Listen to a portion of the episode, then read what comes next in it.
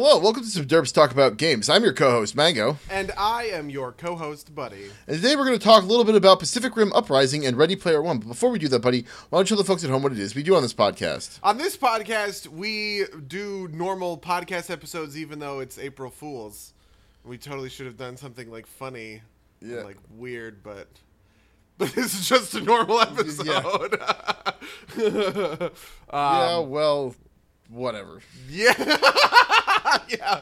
So today we're talking about Ready Player One and Pacific Rim because they've come out Oh, you, you know very, what? very recently. I've got an April Fool, Fool's joke. okay, Pacific. Rim Uprising was good. April Fools! That was a good one. Anyway, I also thought it was pretty bad. anyway, uh, um, warning, spoilers for those two movies. Uh, just quick, before we get too deep into spoilers, if people want to know, quick first impressions. Obviously, I thought Pacific Rim Uprising was terrible, um, and I thought Ready Player One was all right. What did you think, buddy? I thought Ready Player One was pretty good, and Pacific Rim Uprising was pretty bad. All right. If Well, do say so myself. uh, let's just get into it then. Let- Let's start with Pacific Rim Uprising.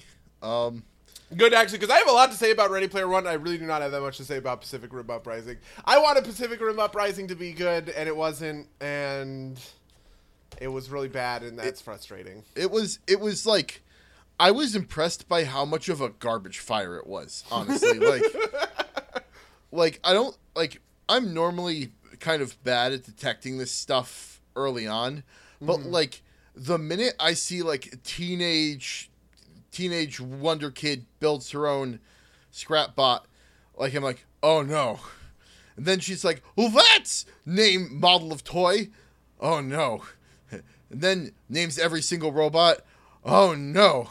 Then yeah, like the, the rampant commercialism doesn't actually bother me all that much. Like, you know what? Like, okay, we live in a, a in, in a in a market economy. You know what I mean? Movies aren't cheap, and you gotta you gotta make it on the back end with like merchandise and shit. All right, you know, like I'm I'm on I'm down for that shit. I'm on board with that or whatever. But it was just like, uh, Y- look, I'm I'm I'm okay with that too. It's just the way they went about doing it was just so like it didn't even bother me from the commercialism aspect so much. Like I didn't even tap into that until a little bit later. But like just the kind of way you know what it reminded me of? It reminded me of Rey from The Last Jedi. really. Uh, just kind of like the starry-eyed fanboy thing like and that just it just dug under my skin because it was so like it just felt so like like like dumb like, like again not even the commercialism aspect um but yeah that that was like that and then um you know i one of one of our friends that i watched with is maybe maybe a little bit cynical of this but as soon as like you know Chinese corporation in a legendary picture. So I'm like, oh, that person's going to turn out to be the hero. And not only does that person turn out to be one of the heroes, they kill off the Japanese person who was the hero like immediately. Like, I, I don't know. I, I think I'm a little bit cynical on that. Like I said, one of one of uh, the people I usually go to see these movies, friends of the show, Alexio, is particularly sensitive to this. And Yeah, so for some background, Legendary Pictures uh, is a company that is co-owned, I believe, um, or maybe owned completely outright by a Chinese movie, uh, by a Chinese movie studio. This is actually really important in order to get foreign films, um, foreign films from the perspective of China. Uh, released in China, you have to co-finance or co-distribute, or you know, in some way, kind of partner up with a with a domestic uh, movie company in order to like get those rights.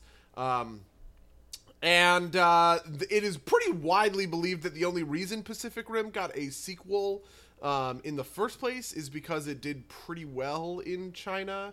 Uh, here's hoping that Warcraft gets a, seg- a sequel for the same fucking reason. Um, but you know, there's just like I don't know. The, the the plot of the movie, just to give like a quick recap, is that essentially the Idris Elba's son from the first one is uh, a shithead, and he washed out of the program, and then he washes back into the program, and is training a bunch of teenagers that get like five minutes of screen time, like combined. And Scott Eastwood is there, and they're friends but not friends and the whole thing turns out and then there's like an evil Jaeger that they fight and it kills Mako Mori, and then they fight it again, and then more evil Jaegers show up, and you find out that Charlie Day from the first one, when he drifted with the kaiju, is evil, and he's been like kaijuing up the the Jaegers, and then he makes a super big Devastator combiner kaiju in Tokyo, which is right next to Mount Fuji for some reason, and geographically doesn't make any sense, and then it wants to blow up the whole world. It's very dumb. Yeah. bad. Well, it's to to be clear, it's that um, like Charlie Day works for the Chinese company, who, to their credit, makes the boss seem like a psychopath for half a second. So Oh yeah, and then she's a good guy. Yeah, Yeah. I was like, I was like, man, this is really mean to the Chinese corporation for a Chinese corporate movie, right? Yeah. And then it turns out that like she was just duped by Charlie Day or whatever. Like Well, I the mean, evil it does- American is the one who's. I was gonna say, like, it doesn't change the fact that, like, so, um, basically, the Chinese corporation has developed drones that can be that can be controlled remotely, and these seem like a pretty good idea. They only require one pilot, unlike the Jaegers, who require two pilots because they're so big or something. Um, and uh, they uh, they're about to vote on whether or not to implement the drone program, which will effectively displace the Jaegers. Um, and then this rogue Jaeger shows up and kills uh, kills the, the, the, the female character from the last movie, Mako Mori. Is you yeah, said her name is? Mako Mori, yeah. Yeah. Um, and she was going to be the deciding vote, and she was going to vote against the drones. Um, but her dying like leads the UN to in, to pass emergency resolution approving the drones. Um, and then uh, Charlie Day's character is uh, like like walks into work and she's like, "We got this order. You need to be done in 48 hours." And he's like, "Yeah, I, I figured things would go a little bit slower given everything that just happened." And then she says something along the lines of, uh, "You know, well, her dying caused this like our drone program to be approved, so overall it's a positive."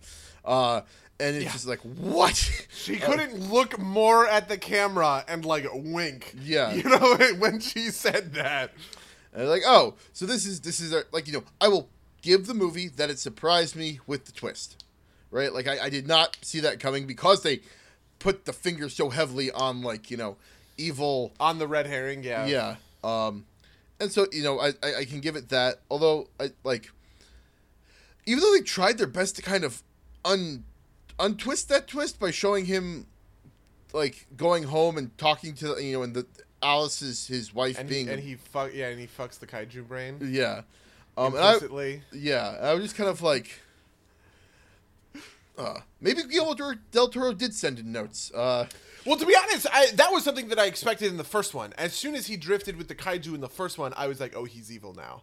Right, and then that never paid off, and so I was kind of like, "Oh well, whatever." So I actually, you know, like I think that it's kind of clever to like to bring it back in this one, but it, it felt to me more like the um, I don't know. I really didn't like the kind of hybrid kaiju Jaegers. I thought that was pretty dumb. yeah, Um, and uh, and uh, I thought the Rogue Jaeger, excuse me, I think the Rogue Jaeger was pretty stupid, right? Like it was actually kind of neat that it was controlled by like a kaiju brain. Like I thought that that was um, like that, you know, the idea that the drones need a kaiju brain in in there, and maybe like the kaiju would go crazy or something kind of independent of all of this. I thought that was pretty interesting. I thought that maybe they were genetically engineering a kaiju.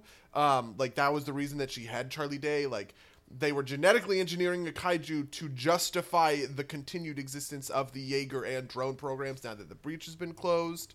Um, I thought that that made plenty of sense, but um, didn't do any of that. they didn't do any of that. They were just like, ha Charlie is so evil, you guys.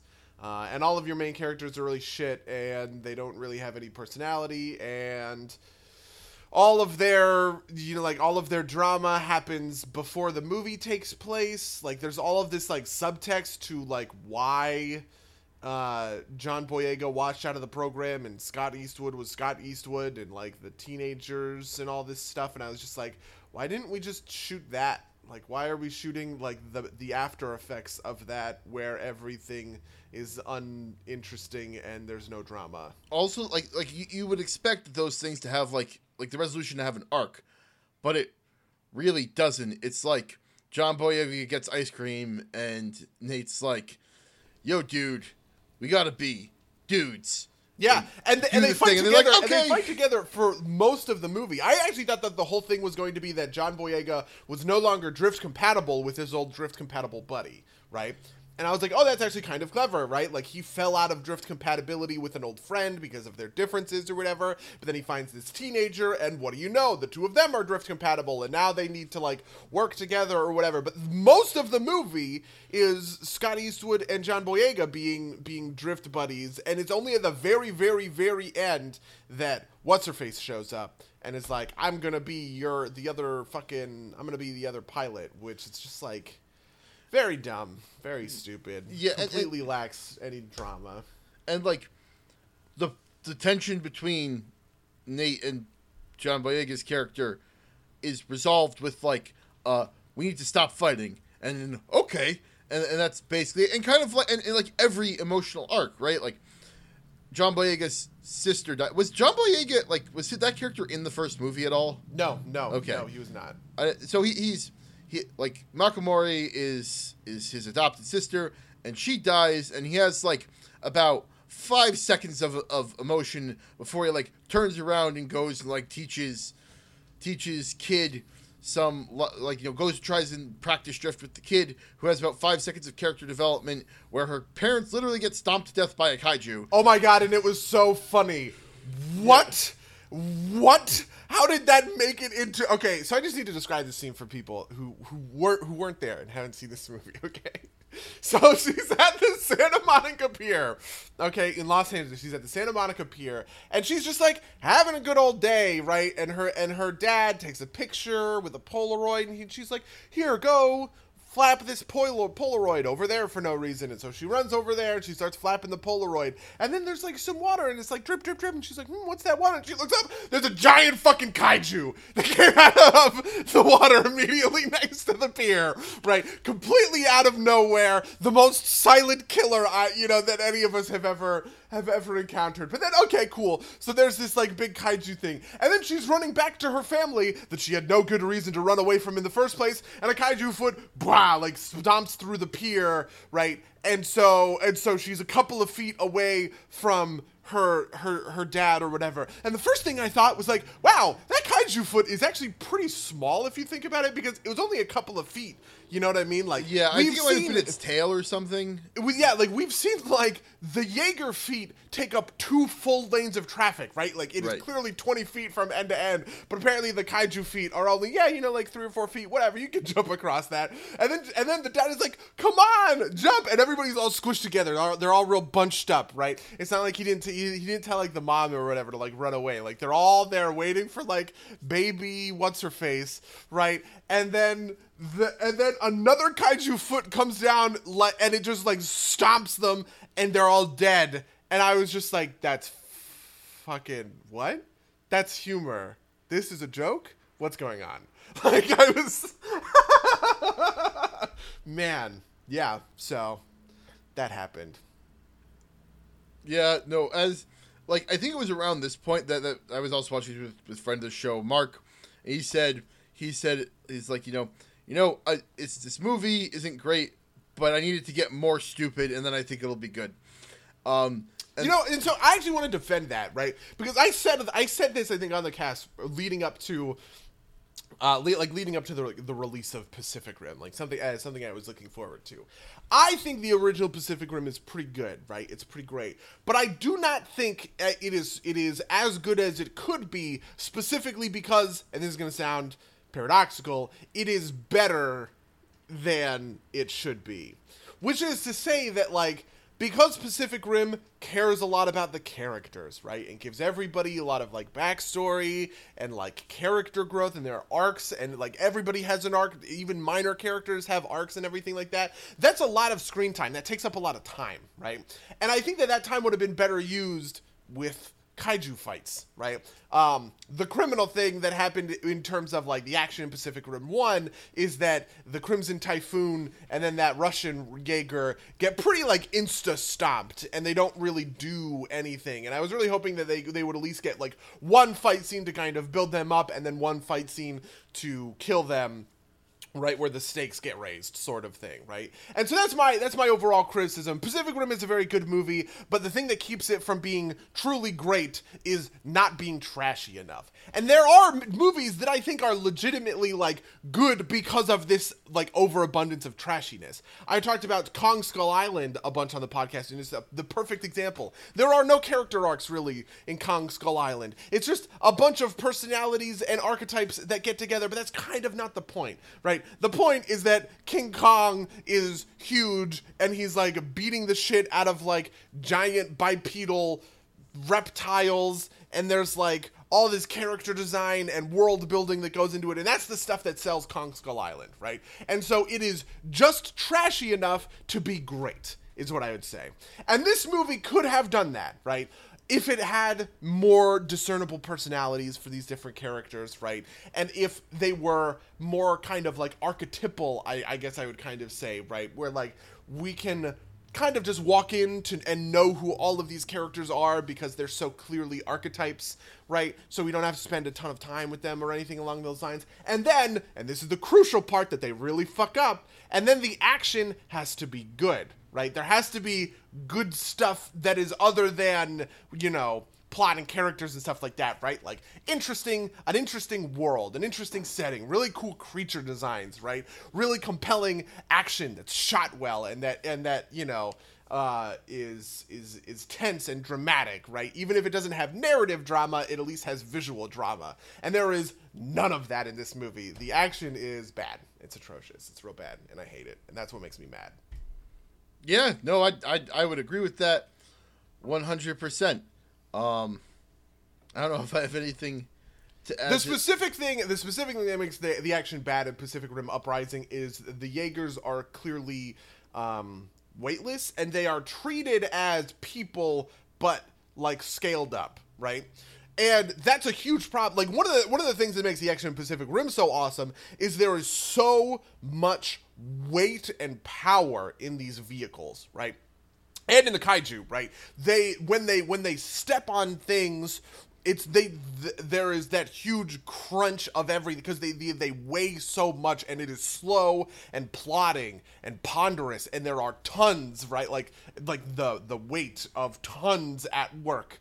Um and in this movie, it didn't have any of that. And I'm sure there are people who appreciated the more agile a- Jaegers um, and kaiju and kaiju Jaegers. I guess like if somebody were to tell me, well, I actually like the action in this one because it was it was faster paced, right? And the Jaegers were more flexible and they, you know, um, and the fights were more dynamic. Like I guess I would agree that that is the case. Uh, but unfortunately, I felt.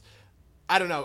That, that it just didn't, it just didn't translate to the kind of size and scale that the Jaegers and the kaiju want to be on, and so I, I- think part of it too is that like they they, they kind of marvelified it in a lot of ways. Like there were there were a lot of, there were a couple of like you know ha ha funny robot trips over and like makes the car alarm go off uh type of like like like the, the agile this was not always in in service to making the fights more agile sometimes it was in service of doing weird slapstick comedy Yeah. uh, which i think is, is is another misstep in that kind of direction um uh just weird um although i do want to say that this this movie had a moment for me where like it hit like full stupid enough that it pushed over from bad into like so bad it's entertaining for me okay. um, and it's it's it's it's this ramp, and it starts with, um, you know, them figuring out uh, that these kaiju are uh, are they're they're going to Mount Fuji, and uh, and John Boyega says to uh, to Newt, uh, he says, "Can your booster, um, can your booster be ready?" And he says, he says, uh, you know, today means yes or something, you know, some, something cheesy like that. But then immediately following it is this weird ass like how it's made style weird zoom repair montage. It's just like what the fuck is happening with the camera like flying all over the place, and they repair the robots, and everybody gets in, and then there's a there's like a cheesy speech from John Boyega, and then they launch the robots out, and the dude starts playing the Trollolol song on the fucking monitor. And it's yeah, like I, what? I I really did not understand that. It was like like you know this is this is kind of equivalent to uh, you know what the the what are those type of thing, like the, the the shoe thing for Black Panther. And if I had liked this movie, I would have hated this moment. But because this movie was so bad, it's just so what the fuck that it pushes it over the edge from from like what it's just like I just couldn't stop laughing. I'm like, how did this happen? Why is this in this movie? And I just I, I, just, I just like laughed for like a good three minutes straight at like the absurdity of it all. And so yeah, I also I also really want to call into see part of part of what also makes this movie bad is the kind of retcons that it does to the first movie, and I want I want to call these into stark relief because they really bothered me. Okay, so the first thing that bothers me is that um, the drone Jaegers show up and then they wreck the different Jaegers in like in the Shatterdome or whatever. Um, and then immediately like thereafter the breach they like they do this thing where they start making breaches all around the pacific rim and three kaiju get out and start converging on mount fuji. Okay right. Um, one kaiju gets out north gets gets gets i guess spawned northwest kind of of mount fuji and is coming from like the northwest side. So it cannot be that far away right? Plus we've seen in Pacific Rim 1 how quickly kaiju move.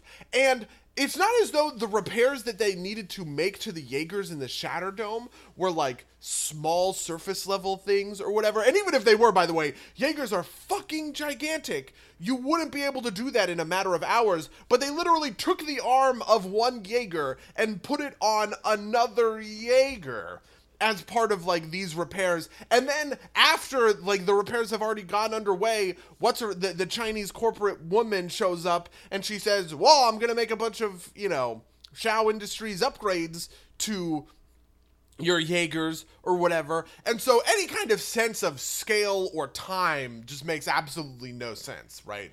The the amount of time it would take to repair these Jaegers in time to get to Mount Fuji and defend it or whatever just is ludicrously short. It doesn't make any sense at all.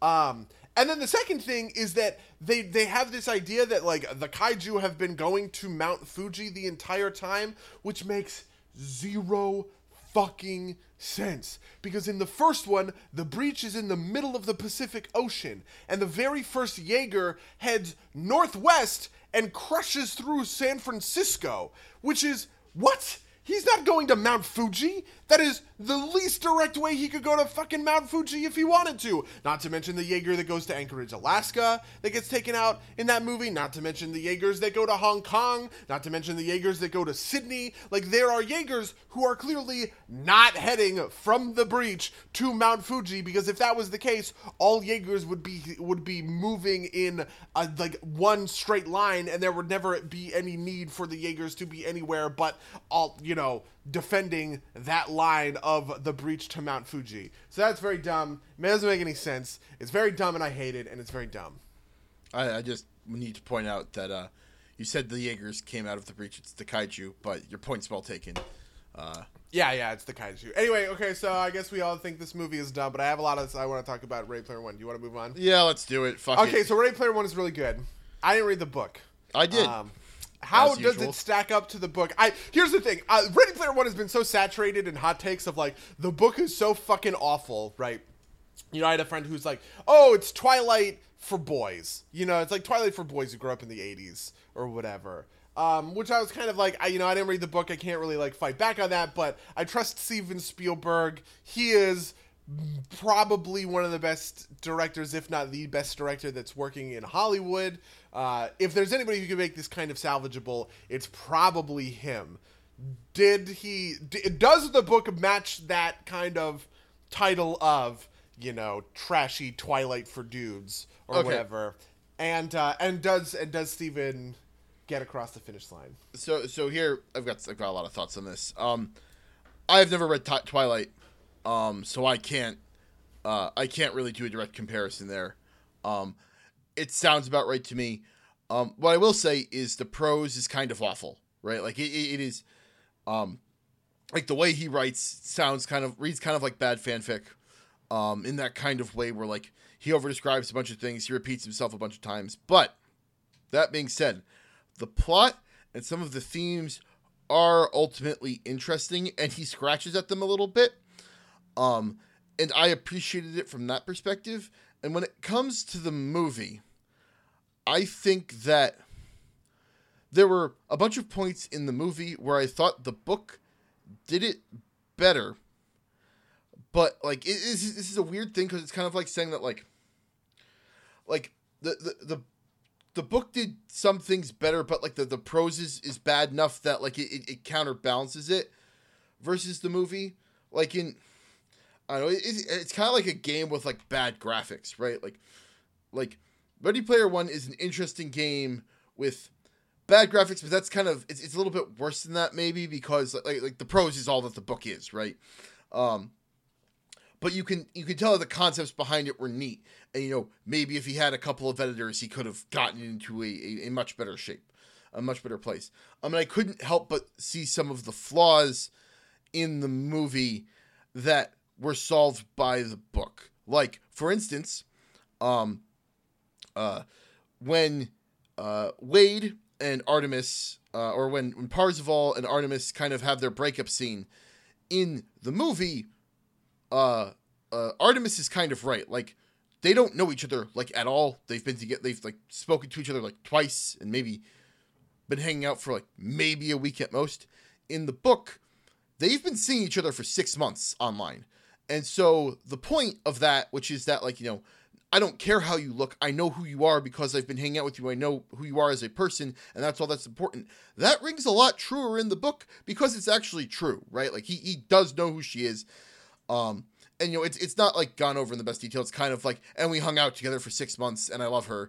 Um, but that that point rings a little bit more true, and that's the thing that that bothered me. Another thing that bothered me kind of was like Parzival, or rather Wade, never meets Samantha. I don't remember if that's her real name or not. Um, uh, until literally the last scene of the book. Like the like the the after he wins the contest, he like goes outside into a garden where where Artemis is or Samantha is waiting, and he sees her in person for the first time. And that's just kind of like that's the moment where he finally realizes he can step out of the oasis and live in the real world and makes that connection to the real world. And I thought that was a really good moment in the book that's kind of ruined by him meeting Samantha in person like very early in the movie. Um, and that's not to say it's bad. It's just it just does a different thing, and it's the thing that I, I could I felt that was was lost in the translation across the medium.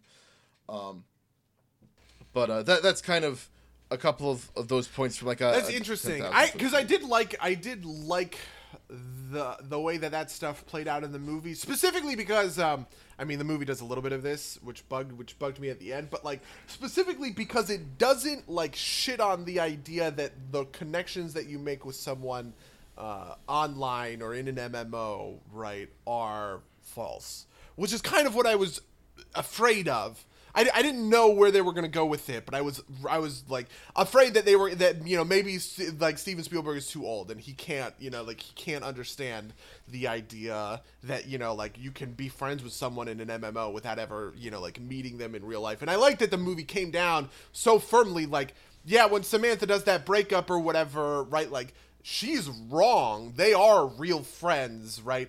It's it kind of plays out better with H, honestly, right? Like, yeah, they, he, he is real friends with H and with and with Daito and with uh, Sho, right?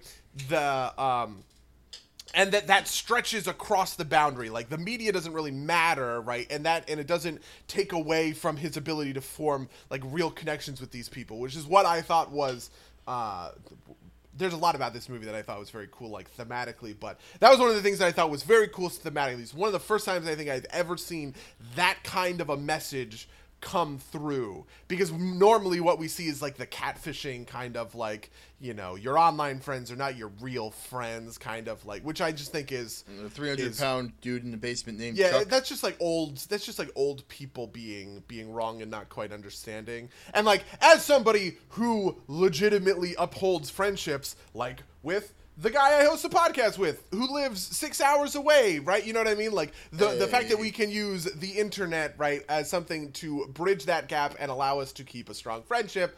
I get that, and that is, and and this is probably the first time I've ever seen that. Like, actually, uh, I, I doubt that it's the first time it's ever been there. Like, I'm sure like anime or something, um, or there's like some TV show that's probably like hit on this or whatever. But I thought that that was very neat, and that was very good, and I was very glad about it. Though I do kind of understand what you mean about the timeline. Like, the whole the whole story takes place inside of like three or four days. Um, and uh, and I think that that's not great. Yeah, the- in, the- in, the- in a certain sense, I, I kind of think we're expected to forgive it because like the story structure, it's bar, ooh, excuse me, the story structure it's borrowing from are less realistic in these kinds of terms because it's kind of like steeped in like the 80s or whatever, right? Um, but I mean, if the book took six months, you know, I don't know, like the, the, the book in total takes six to nine. So, um, basically, uh, just to give you a, a brief overview,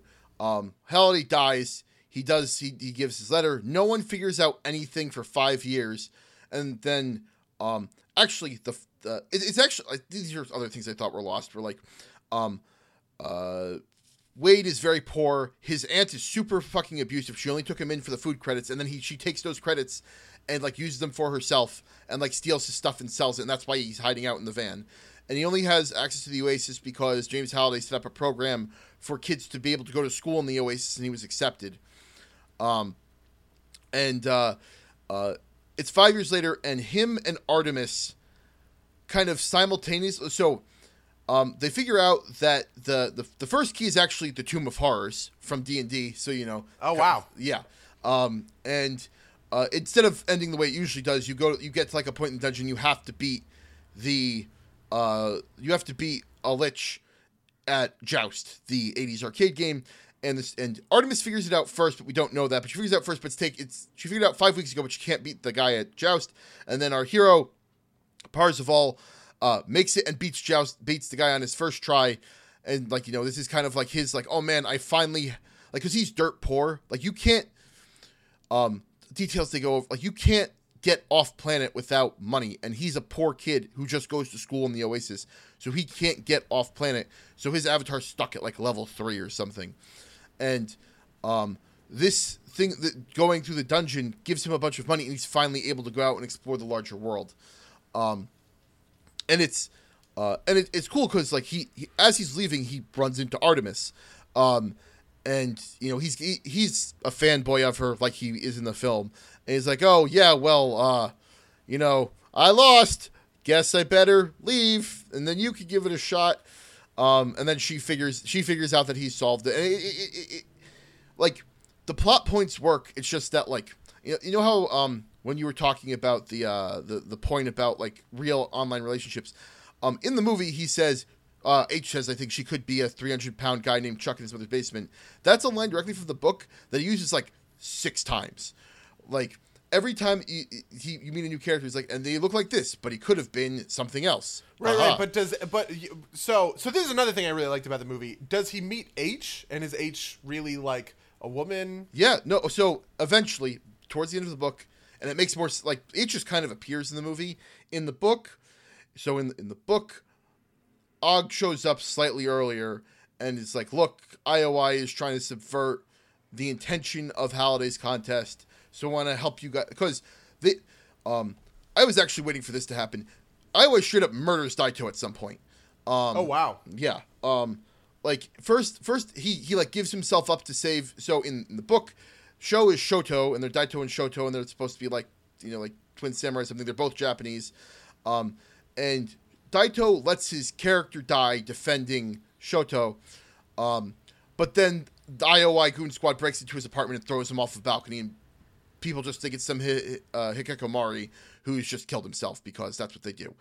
Um uh, but in the wake of that, Ogden Morrow gets in touch with all four of them and is like, "Look, come to my place, finish it." Like this is right before they do their final assault on uh on uh on the castle. And like, come to my place and um uh H picks uh uh uh Parzival or Wade up, and it's he. She is a a a black woman. She's also a lesbian, um, and that's part of why she's in that. She's the reason she's in that van is her mom's kicked her out for being a lesbian. Um, and there's some deeper stuff there. Cause Yeah, see, because that's that's what I like about it is that like when she keeps saying or when she says in the movie that he could be a 300 pound dude named Chuck or whatever, that's not that's not an expression of a real anxiety, right? That's an Yeah. expression of her own insecurity at not being accepted. Right? Right. And so I like that the movie comes down on the side of like, no, these people are being honest with you. You know what I mean? Like, yeah, sure, they could be that way, but people are a lot more sincere than you give them credit for, which is what I thought was kind of so radical. And then I also liked when it comes to H, um, in the movie specifically, uh, like the whole bit in The Shining, which, by the way, was a trip. I had Yeah. no idea that that was coming, and I was just kind of like, what? What? But I love, I love how, um, I love how the the whole bit in The Shining hinges on H doesn't know that has never seen The Shining and doesn't know about the movie, but is just like an attentive person and an observant person and is able and and sees you know and sees like the painting um, and that's how they figure out the puzzle. Because something else that gets lobbied as criticism against like Ready Player One or whatever is that it's basically this idea that like, oh, if you just memorize enough unimportant trivia about like 80s pop culture, there's some fucking reward in life for you. And this movie kind of says like, no, well, you know, like not really, right? Like H doesn't memorize anything, but she's friends with people. You know what I mean? Like she works with her friends um, and is able to help everyone get across the finish line because they're a team. Um, and so I thought that that was I thought that that was pretty like pretty cool and pretty well done.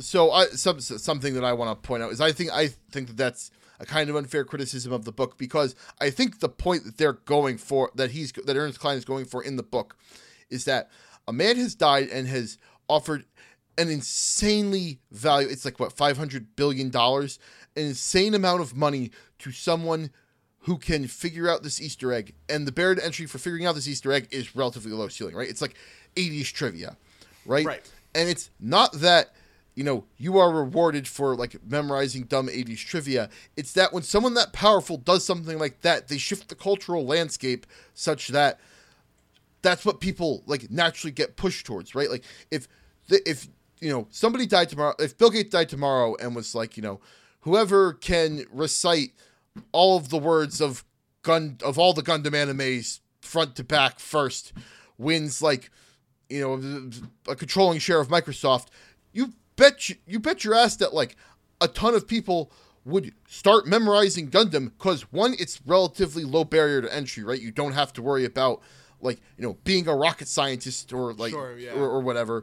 And two, it's a chance that many people aren't going to have. Like that, that's what the story is ultimately at its at its core is that Wade is a dirt poor orphan who can't get who has been dealt a shit hand in life, and he is able to kind of utilize Oh the talents God. he has to. Oh uh, my god. What? You just like that this movie's libertarian. No, no, no, no, no, no, no, no.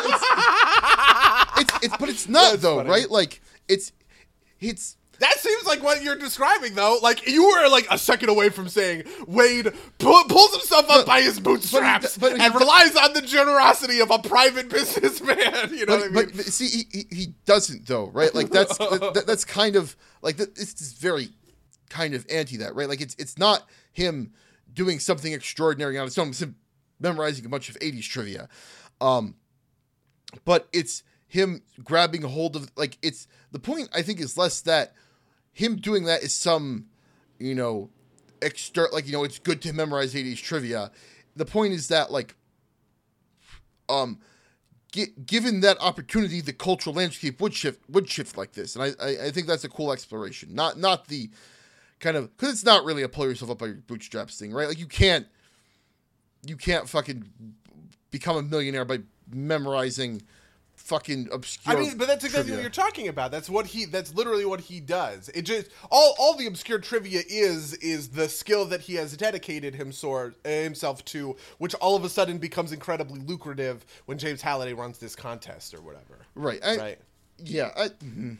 I, I know. mean, I you know, I, I I like I don't really think of think of things in that kind of vein. I mean, I do think that this is like a movie that is simultaneously pretty pro capitalism. Like, i- okay, so part of this is that it's a pretty powerful critique of Marxist media theory. Um, which kind of says this is also like he- hegemony theory, which kind of says that like the only thing that really like matters um, is the person who gets the money from pieces of media like this, right? Like, um, and so, and you, and you'll hear this from time to time. Like James Cameron said this about Wonder Woman, where he was kind of like, I appreciate that like young women are feeling empowered, right, or whatever. But at the end of the day, the the money from their ticket sales are just going into the pockets of rich old white men, and there's not, you know, and and so it kind of like undermines that that kind of achievement or that representation right? That achievement that representation is just a cynical move by corporate you know by corporate masters who are trying to keep um you know who are trying to keep the the oppressed groups or whatever oppressed by uh, essentially stealing and selling back to them their own culture right? That's that's hegemony theory this movie very vehemently disagrees with that because the whole point uh, is like the, the whole point is that IOI is that corporation, right? And like the big rallying of all of these people expressing themselves by like, you know, wearing avatars like Tracer or using the Iron Giant or fucking like Daito pulling out a Gundam or whatever, right? Like this is them saying, "No, the people who really matter are the audience, right? And the value that the audience pulls from your media is worth way more than the money you pull from the audience," kind of a thing. Um which I appreciate. I, th- I thought that that was very, uh, I thought that that was very cool, and that, that was very smart and clever. Uh, and it's not something we see all the time, and it's it's like a life affirming kind of, uh, kind of like message, right? Um, and it skirts the line of like the trivia isn't important, but like the culture is, right? Like that this Sure. culture matters, uh, and uh, and that the people who use it to you know, uh, to express themselves in a more true way, right, are doing a, a good, right thing. And so that's part of that's part of what I really re- what I really love about this movie. Though I also think that it undermines itself at the end because Steven Spielberg can't help but be like an old man and be like, "Well, those millennials should spend less time on their phones." Yeah, no, like the Tuesday, the Tuesday Thursday thing annoyed the shit Right at the end, I was just like, "What the fuck?" Like, yeah, no, it, like it. Th- that's not in the book at all. Um, you know, like the last line of the book is basically like he he he says, you know, for the first time, I felt like I, I like I didn't need to go back into the or like basically the the the big thing is that the entire time of the book, like if he's not in the Oasis, it's him waiting to get back into the Oasis. He moves to an apartment, like in a high rise, with big windows that look over Columbus, and he spray paints them black so he doesn't have to see the outside world. Um, oh my god, yeah, um, that's cringy. But uh, it's it's it's you know it's it's not subtle, but like it, the, the point's there. That's right? actually worse than the movie because the one. This is the other thing that I like that the movie did is it integrated the Oasis into his life without making a judgment call about whether or not the real world is better or worse until the very end, right? You know what I mean? Yeah. Where where like this this whole thing came out, and there's a little bit of this with like Mark Rylance's character, though I also kind of like. Who's Mark Rylance? I'm sorry, Mark Rylance is the guy who plays James Halliday. Uh, Oh, okay. He's been in a whole bunch of Spielberg movies. He's in Bridge of Spies, which was he's, he's actually a really famous Shakespearean actor in London, uh, and he's been a like a London Broadway kind of star, like theater star, for a really long time. Obviously, it's not called Broadway, but you know, like the, the it's the equivalent. Um, and uh, and he finally, finally, like, kind of made the big break into movies in 2015 with Steven Spielberg's movie Bridge of Spies, which is fantastic, and you would love that movie, by the way.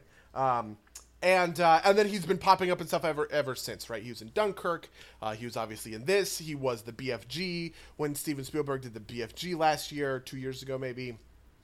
Um, so that's so that's who that's who Mark Rylance is. But I also like that they that they moved away a little bit um, from trivia and made it a little like the the getting the keys is about trivia and it is more about understanding who Mark Hal or um, uh, who Mark you know fucking James James, James Halliday was as a person more so than it was about you know the, really the only thing at the end is like the easter egg in adventure and that's just a metaphor right for kind of um Uh, th- yeah, that that's like the thing in the in the book. So part of the thing is, is that in the book, the three key the three gates are are also tasks to be finished. So it's like six parts. It's like each key and then each gate.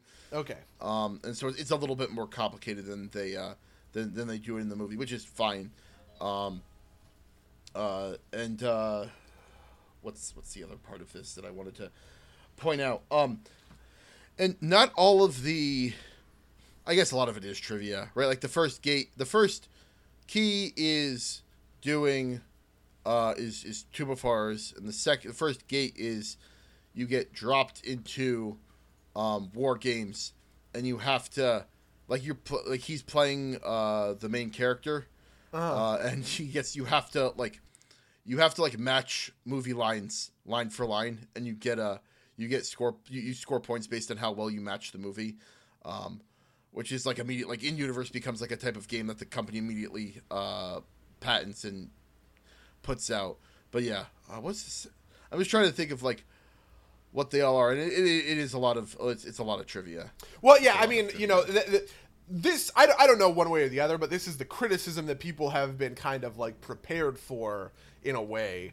Um, and I like that it dodges that kind of thing because, like, yeah, there's trivia to it, I guess, right? But this is why I think it was so important to have H kind of be the one to to find the crucial clue in The Shining and not having seen The Shining because what matters is they're a team, right? And you don't need to know the trivia in order to get across, you know, like to get across the finish line, right? It's not like H solves that that challenge by herself, right? That challenge is, is a group effort between Parzival, um, uh, Artemis, and H. Yeah, so- so right. that- but that- like H is not worthless because she's never seen The Shining. Yeah, th- this is actually much different than um, uh, than the in the book. They don't really team up until they have to at the very end.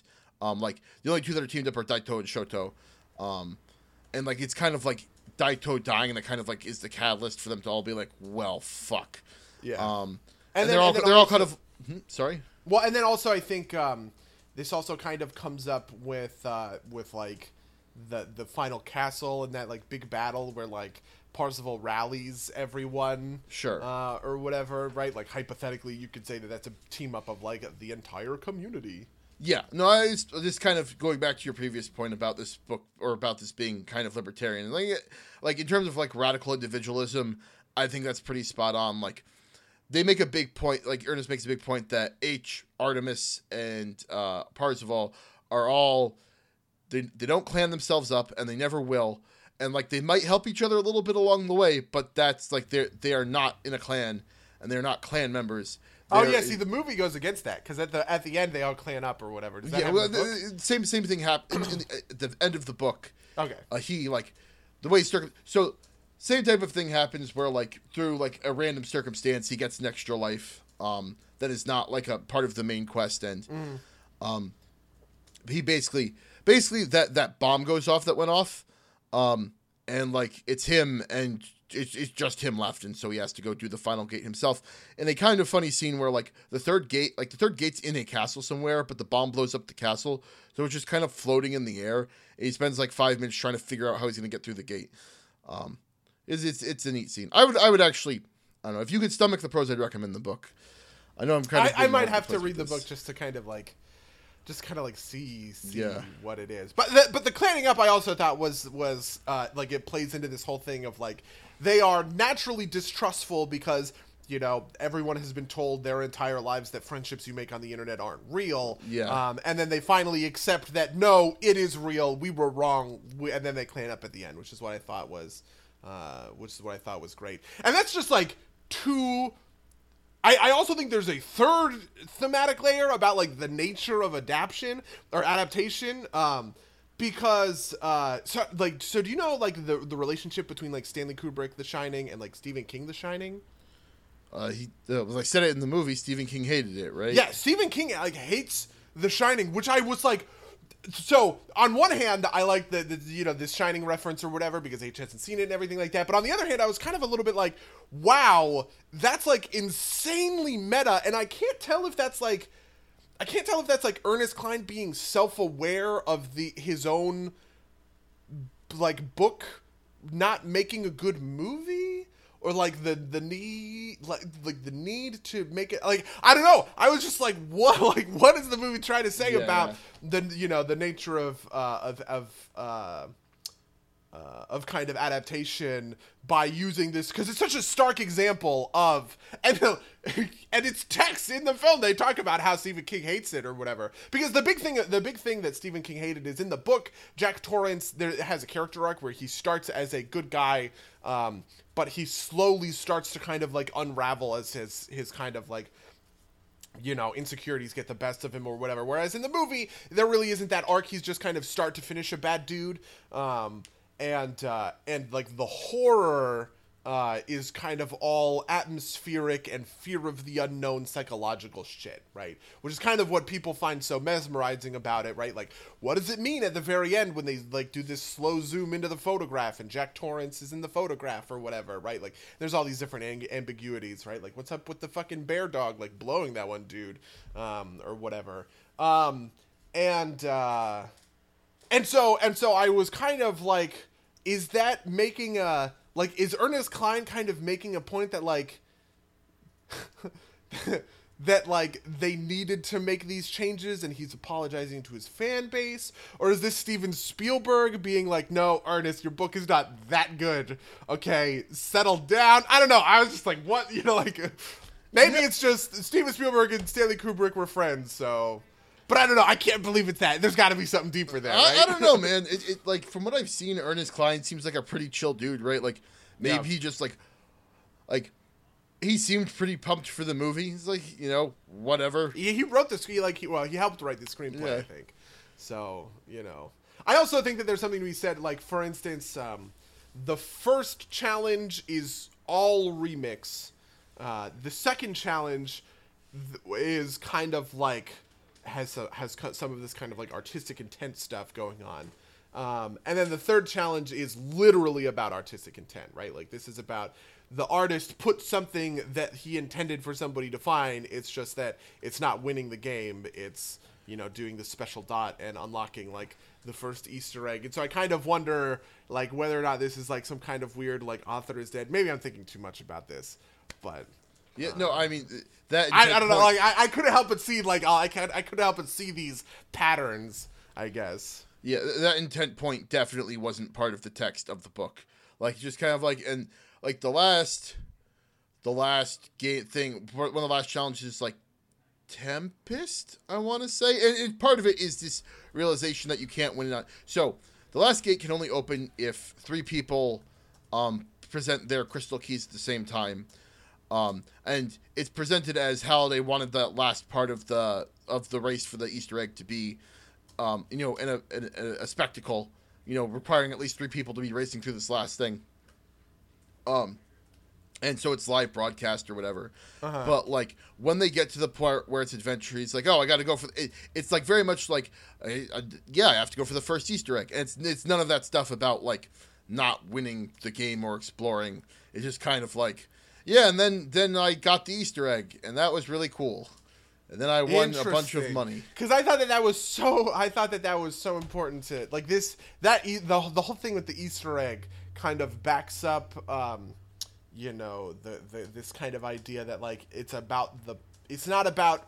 It's not about like the the bottom line. You know what I mean? Like yeah. the bottom line to any game is the win state, and it's winning or losing, right? And that's kind of like a mirror of what IOI sees, which is money, right? Yeah, like their, yeah. their bottom line is the, the, the corporate bottom line or whatever. And so of course they are obsessed with just winning and they don't think about the they don't think about playing as like a real experience where the journey itself is like is like fun or fulfilling right which is kind of what the real like, reward is the, the, friends you made along the way right but i mean i think that's literally the point of the yeah, movie no, and, and, no it, it's so it, it's, it's very like um, uh, Nathan Sorrento's character is much less of kind of like a like a corporate drone. He's like a very much meanie. Yeah, like yeah. he's still he's still corporate and he's cold hearted, but he's very much like competent and knows like knows what he's doing, and is in some ways a like he's more arrogant than he is kind of like just greedy,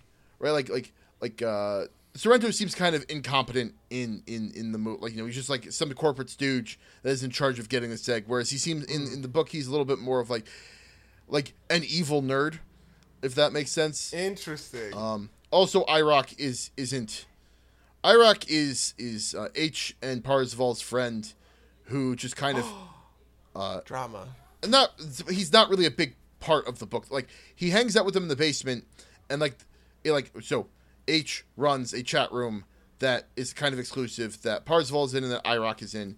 And IROC, leaks that H and Parzival go to school on go to the public school system, and that leads a lot of people to figure out where that first key is. And that's like the extent of his role in the story. It's kind of like selling out information about people, but he, he's not like he's not like a he's in fact supposed to be very incompetent. And I actually like, really liked. I, I actually jokes. really liked Iraq. I thought Iraq was pretty funny. He was Yeah, like, that's T.J. Miller, was- right? Yeah, it's T.J. Miller, but he was very good, like comic relief. Um, Yeah.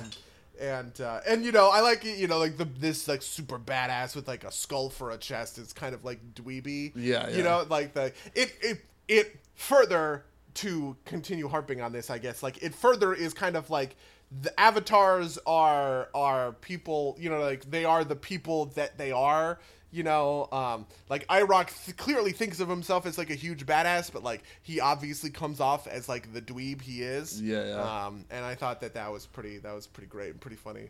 Like the part where he was literally like yeah i rock.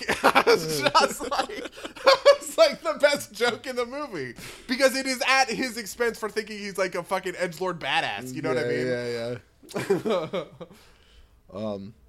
I do have to say that I don't think this movie is perfect. I've I've t- been talking a lot about how I think the movie is great because of all of this like insanely deep like thematic meaning that is like in there. Um, but I think I think the movie has a real stakes problem between the real world and the game world. Yeah, I, Um, I kind of couldn't believe at the like he's like, we need all your help, and so like these people show up in the real world, and then like the guy pulls out a gun, and everybody's like, okay, I guess we'll let him shoot the kid then, like yeah. Pretty- yeah. and I just yeah, I almost kind of wanted it to be a little more um I think I almost wanted it to be a little more virtual rather than like this van chase. I don't know. There's something about like the intercutting of like the real world stakes with the in-game stakes that I didn't quite get into. Like there was a while where it worked where like she where like uh Artemis had snuck into the IOI base and was like logged into the game through one of their consoles or whatever. Like I thought that stuff kind of like worked out, but I don't know. Like all the the, the, the in a way, I almost kind of think you have to find a way to like like the Matrix. I guess did this because the Matrix just says that when you die in in game, you die in real life, but that wouldn't have worked. I don't know. There's just something about like the unreality of the game that is kind of like, well, what really goes wrong if you have to like unplug for a fucking second?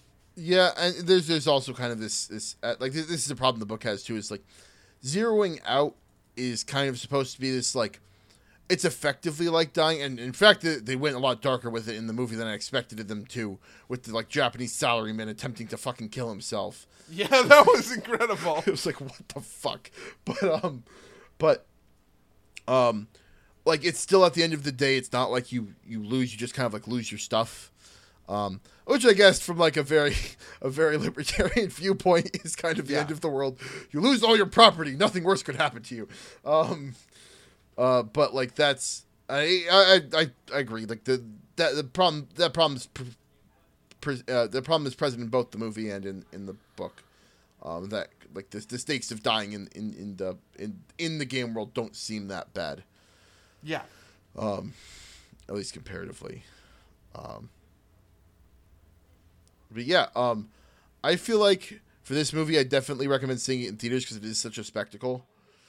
Um, and like I'm not gonna lie, when like that final scene happens where a bunch of people kind of like everybody shows up in universe and like there's kids running down the sidewalk and in universe they're masked they're a bunch of uh spartans i was like yeah that's real like that's what i wish real life was like I, I really loved there was a J- there was a Jim Raynor uh, like in like, Yeah, yeah. American flag like that was like uh, I don't know I, I in a, in a weird way um I think they did the references right like there were kind of three tiers of references the highest tier being like the you know like the shining reference Right. which is kind of like it is a it is a reference that impacts the narrative substantially right um and then there's kind of mid-level references like the Clark Kent glasses or whatever, where it doesn't super it doesn't impact the the the narrative super intensely, but like it communicates that this is a world where people are very aware of pop culture and they can Right. kind of like talk to one. They talk. They use it as kind of uh, as as kind of like communication shorthand, Right. right, amongst one another. And then there's the third level, which is just like you know, for a second the Battletoads show up on screen or whatever. Um, and uh, and I I wanted to see a little bit more like stuff elevated from kind of that third category to that first or second category. Like I thought it was cool that like Tracer and Rainer were in there, right? But like they didn't actually do anything, uh, which sucks because I have a big connection to like Blizzard and their characters, but I don't have as as huge a connection to say like adventure but that's just that's just like a me me thing I, I- I think part of that is, you know, this this this is actually one of my bigger bigger criticisms of the book is that, um, if you have something that's important enough to be like plot relevant, you kind of have to explain it on some level, right? Like like when he goes over like when he figures out it's the Tomb of Horrors, he spends like I listened to an audiobook, um, but it's like five or so minutes explaining like what the Tomb of Horrors is, what it what Dungeons and Dragons is, what a module is, and how this it's personally relevant to James Halliday, and like all of that explanation kind of contributes to kind of like this terrible prose in the book, um, and you can get away with with less of that in the movie, but the things have to be universal enough that you can reliably expect everybody to get it. Otherwise, you like if you elevated like a tracer to one of those positions, I don't think you could get away with just being like you know like using like tracer as as as uh, as, kind of like a, a plot point without explaining it at some level to a lot of the audience who isn't going to get it otherwise, if that makes sense. yeah. You know I, I also think that there are some references in there that i didn't quite get um that you know are just kind of whatever right? Like i like i've never seen gundam. Like i i know gundam conceptually but i haven't seen gundam and so i'm sure that that didn't hit me as hard as it could have hit Right, I mean, know, but the extent of that that reference is it's a giant fucking robot, right? yeah yeah, Like, yeah yeah yeah yeah so, Um, and you know, like that's the type of thing you can elevate because like it's self-explanatory, right? It's a giant fucking robot and it fights Godzilla. yeah You know who, uh, who gives a shit, right? um, uh, whereas like something like something like say like you know like if you if you wanted to put I don't, I don't, I don't even know what else you could put in that the, in, in that place to that would be were, but it needs to be things that are that are obvious or you have to explain it and explaining it's a there that way lies madness so yeah um yeah anyway so i liked ready player one a lot pacific rim's bad Yep. That's that that that's that's uh, the summary, I guess. How was your week? Uh, we should talk about Hell's Rebels. Man, there's actually a lot of things that happened this week. Now that I think about it. So the first thing we did is we came back to Hell's Rebels. There's a two-party system now. Uh, you guys did some stuff. Fantasy. Democrats and fantasy Yeah. Republicans. I really didn't mean for that to happen. I explained this. I explained this during the stream, but that just kind of ended up happening because uh, because I wanted there to be some some like like like like fundamental disagreement about how things get handled, uh, and it wasn't just obvious that you were supposed to support one side over the other. Um, but uh, No, I was Well, kind of you thinking know, about it because you named it the Silver and the Reds. I'm like, well, the Reds are clearly the Republicans. I'm surprised you didn't name the other side the Blues. like, I it, it was it was like when, when you I had mean, I actually don't even think that that I don't I don't know how much that that stuff tracks even because like the thing about the Silvers is I guess they're protectionists, but like our Republican president is the one who's like starting a fucking tariff war with like the whole world or whatever. Sure, but, that, but that's widely regarded as, as like a, a, a non-typical Republican position, right? Like the Democrats are typical. Like Bernie Sanders is very protectionist. yeah, it's also true, I suppose. Um, Um, so I guess I uh, um, uh, but yeah, like there's not a lot in there about like tax rates and shit like that because I'm trying to stay a little bit above the weeds. Yeah. when it comes to like actual numbers, but like it it, it well, because it's so obvious that like ta- or um uh that uh, Nathaniel Reynolds is all of his trade is outwardly focused, right? Like all of Right. his stuff is about um trading with Varisia and like all these places a- across the world. Uh, and then you have Canton Jhaltero and Illuria Shadowvale. Illuria Shadowvale is the biggest landowner in Kintargo, right? Like she's very focused on the economy of Kintargo itself, um, and is hostile to the idea of you know foreign investors coming in or whatever. And then Canton Jhaltero, his whole business is inside of Ravenel. He wants to protect it and stuff like that. So you know. I felt like that, that, like that was the that was the the split that had been set up by these characters in their positions that are already on screen. No, makes makes makes absolute sense. Um. Yeah. Uh. I don't know if I have anything else really to say about it. It was it was a cool session, right? It was cool catching up with every with everything and like putting everything back in perspective. I don't know if I could say anything else about it. Yeah, yeah. Uh, I don't know. I don't know either. Um, what else did I do this week? Man, something something. Ha- oh, I've been playing a lot of Sea of Thieves. Oh, how's, Um, how's I have not been playing it so much. Uh, yeah, I don't know. It's pretty fun. I don't know. It, it is a game that I don't play a ton of, um, but it's a it's it's a nice thing to just kind of like log on with with a couple of folks. We played like after um, we played after Hell's Rebels for a while, complete a couple of missions, and then and then call it a night. I guess I I guess I kind of feel the the content drought to a certain extent. Um, but there's also like you know there's there's there's actually like more cool stuff to the game than i maybe initially gave it credit for like we were finding a lot of like sunken like sunken ships are a big big source of treasure um that gets that gets my attention uh pretty often and like you find and you like find shit or whatever um and like we had to deal with some pvp it's really like the pvp where like the game goes uh where like the game goes crazy so You you mentioned that that that that, that like I, I I definitely had a lot of fun when I uh when I played the PvP stuff, but I don't know. I just I just I just haven't had a chance to get back to it. Plus, yeah, you- I, I haven't. The, the the most important thing is that I haven't done full PvP between a full galleon and a full galleon. Huh. Um, it's almost always galleon versus schooner or schooner running away from galleon it's sort of stuff. sl- sloop, I believe is Sloop. I'm sorry, yeah, sloop. Um, but yeah, uh, yeah. Um, have I've been mostly playing WoW. Um, been playing, been Fisher friend. Yeah. I just just got fishing for before we started recording.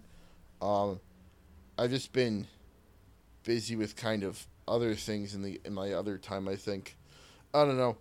Um, I'm kind of feeling like I'm gonna run out of things to do in WoW real soon, which will be nice for like playing other games, I guess. But uh, I don't know. I, I feel like I burned like last time I did this. It took me a little bit longer. I feel like to burn out on the old content, and it lasted me until like the next expansion launched, and maybe I came back a little early for that.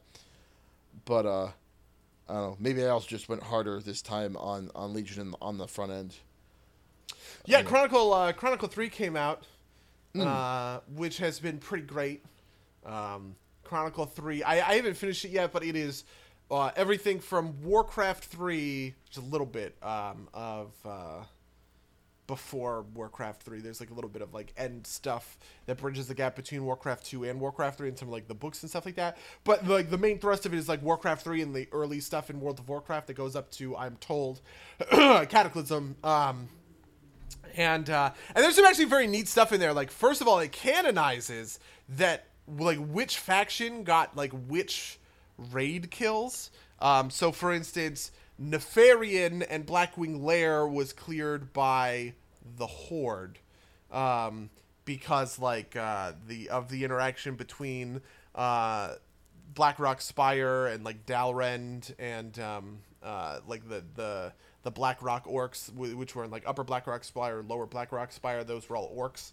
Um, and then there was, uh, and then Nefarian was in control of those guys. So that was all done by orcs. But then Molten Core was cleared by Alliance uh, because of the Dark Iron dwarves, um, where like Moira, Moira Dark Iron, uh, like got you know got the information out there Um, Zul'Gurub was cleared by both, I think. Or no, Zul'Gurub was cleared by Horde, I'm pretty sure. Uh, it was Ahn'Qiraj that was cleared by both because there are actually two raids in Ahn'Qiraj. There is like the ruins of Ahn'Qiraj and like the Temple of Ahn'Qiraj, I guess. Um, and like the Horde did the ruins and the Alliance did the temple. Um, and stuff like that. So canonizes a bunch of stuff in that way, which is pretty cool. It also explains like how certain other things had been like interacting, I guess. Um, so for instance, the re- like part of the reason that we all thought Illidan was a good guy, like this kind of like backs up the retcon that went into Illidan um, with Legion and everything like that, is that Kil'jaeden was using the heroes of Azeroth to kill Illidan before Illidan was able to like get off his master plan of like fucking on the Burning Legion and stuff like that. So so it describes all of that stuff happening in Outland during the Burning Crusade, um, and that uh, uh, and that that's the reason that you know the Dark Portal reopened because obviously the Dark Portal was reopened by High Lord like the Doom Lord Kazzak or Doom Lord Kruul or something like that. Um, and uh, and that Horde and Alliance like went through. Uh, it's the reason that like Velen was allowed, like Velen was like allowed to take the Exodar to to Azeroth because like even though Kil'jaeden hates Velen, he really wanted Velen to like get the races of Azeroth to be like super outraged and shit like that. I don't know. It was pretty neat. It was pretty. It's pretty cool to like read read this stuff from like a definitive take sort of thing. That sounds like a bunch of bullshit. Are you mad? Uh, a little bit. I have all three books. I haven't read them yet, but it's like I the the Illidan retcon has never sat well with me. Um, but you know, I mean the Illidan the Illidan retcon makes sense before they before they like leaned into the retcon. Like Illidan always had um, kind of like an adversarial relationship with the Burning Legion, and even right. in Burning Crusade, when it was released, there was clear friction between the Legion and Illidan's forces, right? Like they weren't aligned, and they were they were like actively fighting. Uh, really, what the retcon does is just punch up the amount that Illidan was fighting and how close he was to like defeating the Legion. Yeah, no, I, I, I get that. I just I don't know. It's do ret do retcons bother you in general? Like how how much are you tolerant of just like retcons in general? Retcons don't usually bother me. They they only bother me when they like change a character's motivation. Like they but when they change like the fundament like they secretly make a bad character good or something. Um in a way that like seems kind of nonsensical. Right? Like to like be clear, not like qualitatively in the sense of like you know this is a this is a a good well-rounded dynamic character and now he's flat no no no or one-dimensional like, it is a character who has good motivations now has bad motivations or vice versa? No i i mean i mean like on a moral scale right? Like when, when right right right. when, okay. when, when you make when you, when you change someone's motive like you know when, when you do a when you do a retcon to do a face heel turn or a heel face turn. Okay and uh, so essentially the and so essentially that illidan was turned into a face. That's the that's what bothers you about this retcon. Um, and uh, like, it's in a way that feels kind of, like the the nonsensicalness is kind of like a, a, bigger part of it too, right? Like, I'm more forgiving. Like, if it was like the Elden Outland was actually Kil'jaeden in disguise, right? Like that'd be kind of dumb.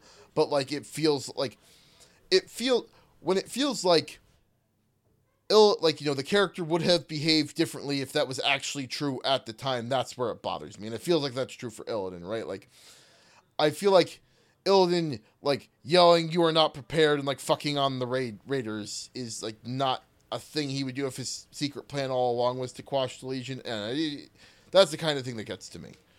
Gotcha. Um, and you know you can you can have arguments there about about how accurate that is or not, but it, that's just the way it feels to me. But question I want to know if there's an answer for I guess this might be. This is you said it only goes up to Cataclysm. I want a definitive answer as if to, if uh, Thrall cheated at Mak'gora.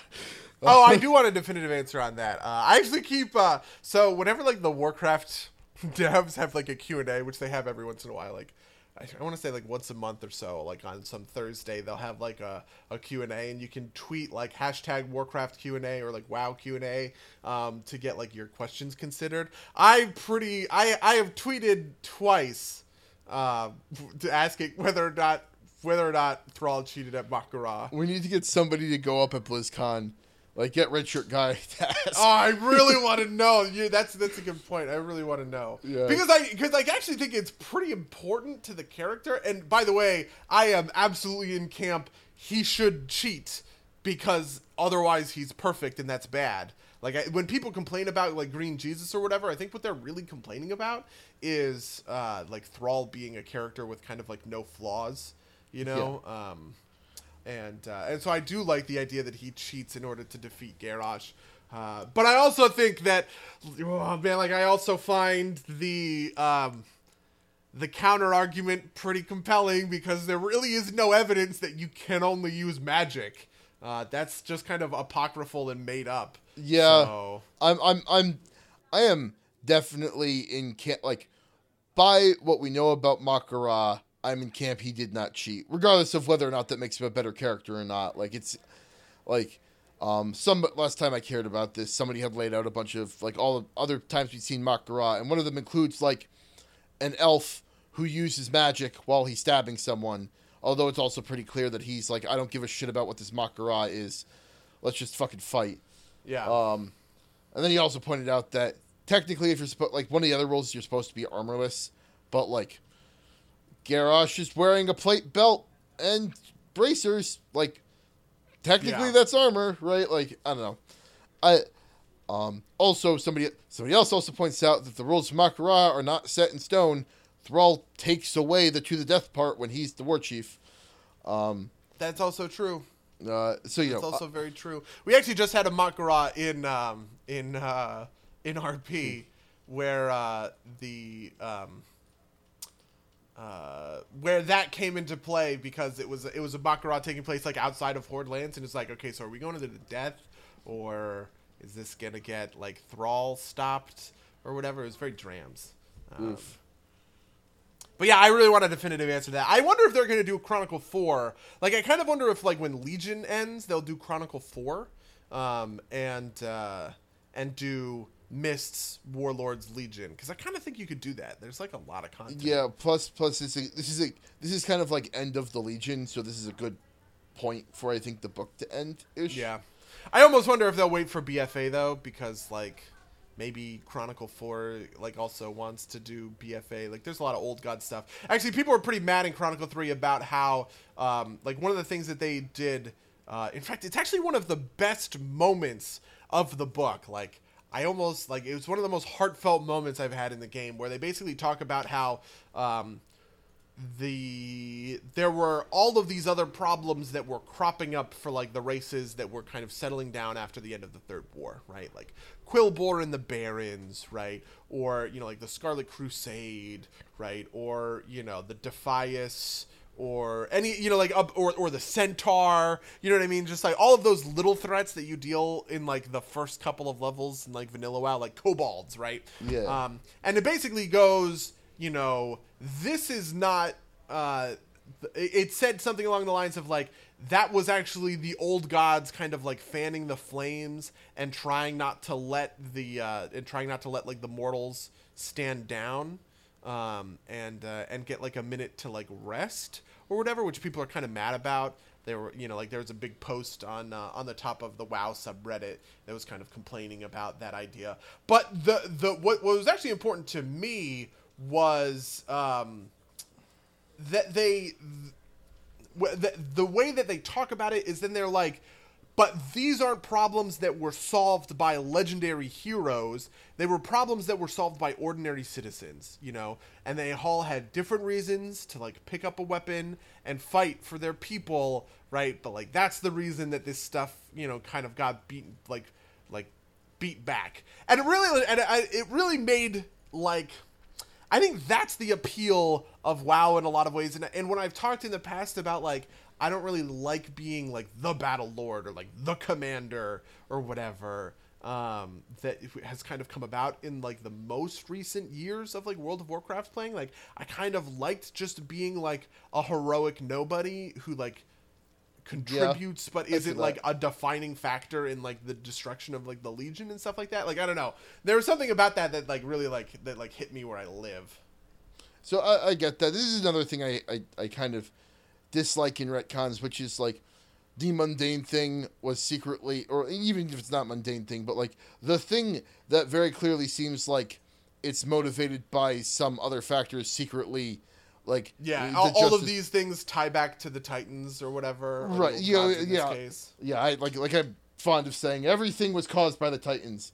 Um, but like you know, you, you this is part of why I reacted so negatively. We're talking about like you know the heroes killing or the the heroes fighting Illidan was was Kil'jaeden's master plan. Like the Quilboars are the, the old gods, and you know like you stub your toe, is fucking Kil'jaeden. The Titans.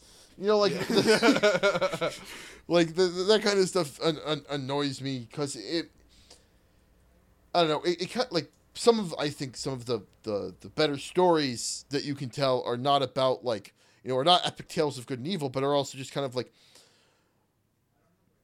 normal stories of people just kind of either being shitty or just having disagreements right and like yeah you know, it takes it takes, you know, like you know, the quill you fought the quilboars because they're aggressive predators or whatever, or like the fur furbolgs because they just don't like you, right? Like and it boils down all conflict to like not you know the intrinsic qualities of people, but to like some overarching force of good and evil. And that that, that bothers me. yeah Um, yeah yeah yeah i get that i feel that Um, Um, to be fair, the the thing said it doesn't say all of this stuff was like the old gods fanning the flame. It just says some, um, and so I think that Sure. that's you know kind of okay. But I also think that like the big like the big idea behind Chronicle in a lot of ways is to kind of like do really really big picture stuff. Uh, and it's a little bit tough to talk about like Razorfen Kraul or whatever um, without like you know mentioning the idea or like this idea i guess um that like that it ties into something like bigger like in a way it kind of has to justify its place in like chronicle and i wonder how you know how much does how how much do quillboard justify their place in chronicle just by say just by you know being opposed to um being opposed to like the the establishment of horde bases in Durotar and the Barrens. Sure, but I also don't think you necessarily need like a bunch of text talking about them, right? You can have like a paragraph that's like, you know, and then the Quilboar were mad, and they Yeah, yeah. and you can just leave it at that, right? Like you, you know, I don't necessarily think that you need like that you need every single dungeon in Chronicle, especially some of the vanilla stuff, right? Like not not everything's like uh, you know, end of the world, right? Like I don't know, it's it feels like it, like I, I- I get the impulse too, but I also feel like like it, it's okay for some things just to be like normal everyday life in a medieval tech level world.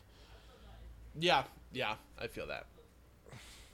Um, but yeah, I, I finally made my, my way to Silithus, flew around the giant sword a bunch, flew up to the eye because I figured there'd be something neat there. There wasn't. I was disappointed. I'm sorry. I'm Yeah. sorry that you're disappointed. Eh, I don't know.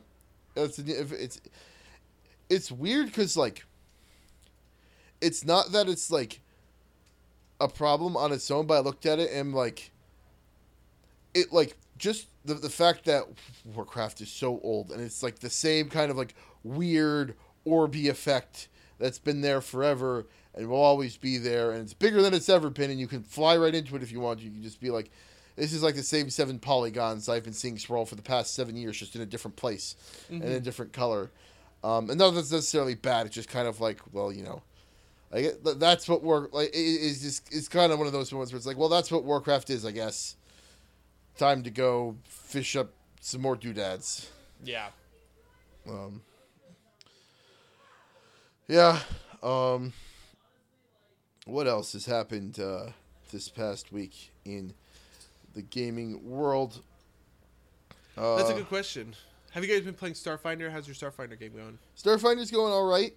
Um, last session was we're, we're in the middle of this jungle thing. Uh, Oh, I think I know where you are. 'Cause we, we had a stuff. We had a bunch of stuff on the jungle did, planet. did you fight the spit cloud or the spit beast? I don't remember. There's like a there's like a laying there's like an elf that's an elf statue that's big that's laying on its side. Um, that uh has like a sniper in it, but there's also like a, a monster Yeah. around its side. yeah, yeah, we fought that guy. Yeah, we, we just we just did that encounter. We didn't fully deal with the the do the the flying thing, because not all of us are or not all of us are ranged, and uh, also it's it's it's, it's really funny. Um, because uh, Enoch and my character are large, it just kind of like fucks with with Jimmy's ability to prepare, right? Because Uh-huh. like there's a lot of stuff that's like five foot wide because it assumes and it's like. Well, now we've got these two hulking fucking characters who need to like What what race is Enoch playing? uh, he's playing Dragonkin, and I'm Okay. playing uh, Haan, uh, which are both large creatures, which is something I really like, honestly. Mm-hmm. Um, have you have you looked at Pact Worlds yet at all? I have not. Um, it's got some new stuff in it, not a not a ton, but it's it's, it's neat. Um, uh, Yeah, the more the closer and closer we get to finishing up Hell's Rebels, uh, the more and more I'm thinking about like what's gonna, um, uh, like what like what might go on afterwards or whatever. Um, and part of me wants to do something custom in Starfinder rather than an AP. Uh, but also, uh, but also, um, I am like simultaneously like I want to do that, but I also don't want to do the like, the work in a way. yeah, um, Um, that should be around the time that that the two E playtest gets into our hands too. That is true. the The intention is to clear up Hell's Rebels by that time, and I'm pretty sure like if we just go hard, uh, we get there because it's something like six weeks um, per book. I like mapped it out earlier, and like six weeks per book gets us there or something. okay, um, well, we'll get there, and uh, we'll be uh, I actually think we're lagging behind because because we took an extra week on oh on uh, on Uh, uh, 7C? Seven C. I don't remember. I'll, I'll, I'd have to. I'd have to look at it again. Is- but is- the idea is that I, I think if we hit every single week from here on out, um, we Okay. get to we get to the Pathfinder two E playtest, which I obviously want to get to too. I also don't know how much I want to like, you know, how much I want to like keep DMing because as much as I do like DMing and everything like that, I also like playing. Um, yeah, no, I feel that. and so Definitely feel that. Um. yeah. Well. Uh, what? What else? Uh, did you did you play any Far Cry Five? Oh no, but I really want to. I kind of do too. Maybe that's a future episode. Fuck, I totally got.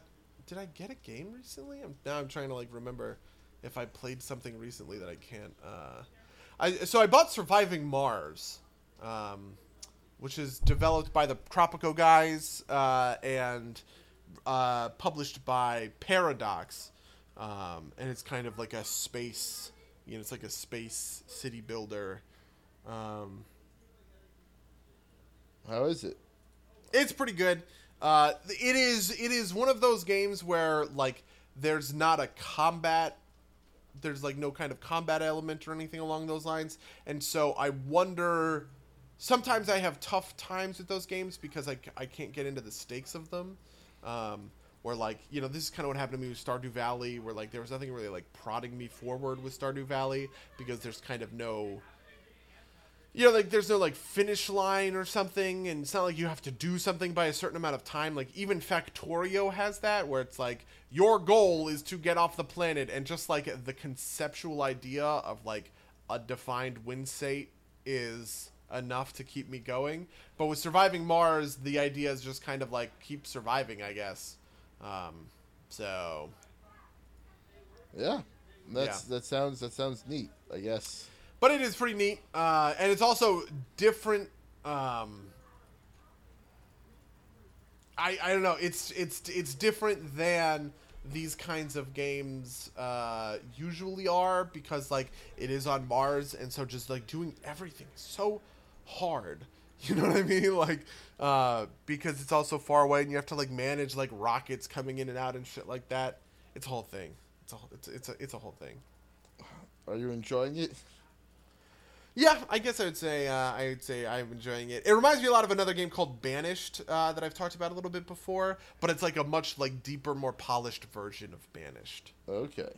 Um, though Banished also has harsher stakes because Banished you have every winter, and like every winter is just like coming at you with like just like a knife, and it just wants to like murder the shit out of you.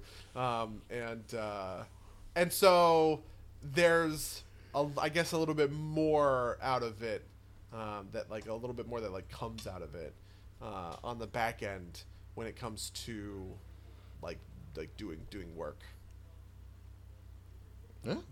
I, I don't know if I. Uh, well, that that sounds neat. I don't know. Maybe. Do you, do you, are you like a are you like a uh, um, God uh, like a SimCity kind of guy or like City Skylines? Uh, generally not. Um, I like like I, I like some like the Dwarf Fort. Like I liked RimWorld the bit I played of that, but like that's like kind of like the the extent of what I what I like. I'm, I'm not. I'm usually not big into kind of the the non direct control stuff. Gotcha. Um, but yeah, I I think I think that's uh, yeah. But I think that's about all we have time for, unless you had anything else you wanted to talk about. I have nothing else that I'm looking to promote. Um, well, that was it. Wasn't that? All right. Yeah. Well, whatever. Yeah, well, we'll get there. Uh, Yeah. if you'd like to email us, tell us what you thought about Ready Player One or Pacific Rim Uprising, you can reach us at subderpsplaygames at gmail.com or podcast at subderpsplaygames.com. You can uh, follow us on SoundCloud, Twitter, leave, leave us ratings on iTunes. Um, it's all great. We love it. We love your contact. Follow us on twitch.tv slash subderpsplaygames. I think that's all of them.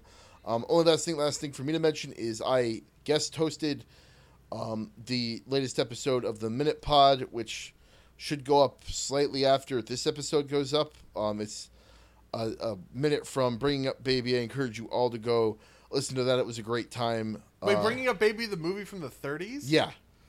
What minute? Um, uh, have you seen this movie? Yeah. Yeah. Oh man, school. Well, we, we should we should talk about this for a second. So, um, it's the minute where the major like they're sitting. So the whole shtick of the podcast, for those of you who don't know, is um, you see a minute out of context, and the host trying to figure out what's happening. And neither of us has seen the movie, so it's four characters sitting around the table. Um, two women.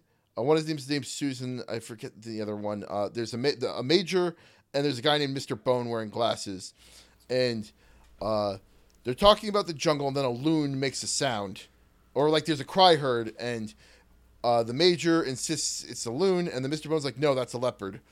Um, and it's a very awkward scene for about a minute, and you know it's only a minute of of content, so we don't have a lot to go on. But it was, it's, it's fun because we try and figure out what's happening. Okay, what did you think was happening? If you'd like to find out what my theory was for bringing up Baby, go check out the episode of the Minute Podcast to find out. Uh, following the return DTMF tones, uh, Buddy will talk about what the actual plot is. Uh, so if you were curious about that, listen on. Uh, spoilers for bringing up Baby, I guess. And uh, and that, th- those were our takes. Uh, but you should definitely go listen to the episode instead of listening to my theories here. Yeah, it's, so it's it's one of the original screwball comedies. Um, the so okay, so David, Mr. Bones is not important. David is um, a paleontologist, I want to say, and he's like putting together like a like a skeleton or something like that. And then Susan is just like this woman he runs into on a golf course. There's this whole thing about like cars or whatever, and there's a lot of like double entendre and shit like that. But she owns a leopard, like it's a real leopard. And that's that's baby. The leopard's name is baby, and that's what who is bringing it up. And she persuades David to go to her like Connecticut country house to go help her because she thinks David is a zoologist. She doesn't understand what a paleontologist is. And so, Oh, and is, then, Dave, is David Major Applegate? Oh, who's David? uh, David is. Uh, uh, he's a famous guy. He uh, Clark Gable, Cary No, Grant. which- I've just looked it up. Which which character is he in this dining room scene? Is he, is he the there? Mr. Bone. I don't quite remember the dining room scene, to be honest. th- th- Um, so there's a younger dude with glasses. There's an older dude who's like, uh, uh, uh, yeah, I think he's the younger dude with glasses. okay, that's Mr. Bone. Okay. Um, wait, no, no, no, no, because he's not Mr. Bone. Oh wait, no. What? Oh wait, hold on. Okay, so now I'm reading the plot summary. He is Mr. Bone. Okay. David finally receives uh, the clavicle, which is the thing, and then the dog takes it out of its box and buries it. Womp womp. Susan's aunt arrives. The Dowager is unaware of David's identity since Susan has introduced him as Mr. Bone. Ah, Okay. okay. Okay. So yeah, yeah, that leopard is real. That the, the the whole point of the movie is that like, like fucking. Uh, it's it's also um, it's Cary Grant and Katharine Hepburn. Um, and Katharine Hepburn is like a free spirited, you know, lady. She don't need no man, and so uh, she's like doing all this crazy shit, and it's just making. There's a lot of hijinks. There's a lot of hijinks in this movie. I, I you know, I, it looked interesting, and I kind of wanted to see it. So maybe, maybe I, I will go and see it. It gets shown in a lot of uh, it gets shown in a lot of film courses. It's directed by a guy named Howard Hawks, who's pretty famous. Um, But yeah, that's what this week's So, minute yeah. podcast is on. You should definitely go listen to the episode. Watch. Uh, I guess he goes by Paul on the podcast. Listen to Paul and I stumble around and try and uh, figure out what this minute of footage is about, and like dissect the little things that are happening in the scene. Like we talked, there's a bunch of decorative plates in the background, Mm-hmm. and uh, we talk about that for a good like two or three minutes about like why decorative plates were a thing in the 30s. Um, uh, but it's a great, it's, it's, it's a great podcast in general. and I highly recommend it to all of you. Buddy, do you have anything else that you wanted to promote? I have nothing else that I'm looking to promote. In that case, until next time, dear listeners. Until next time, loyal listeners.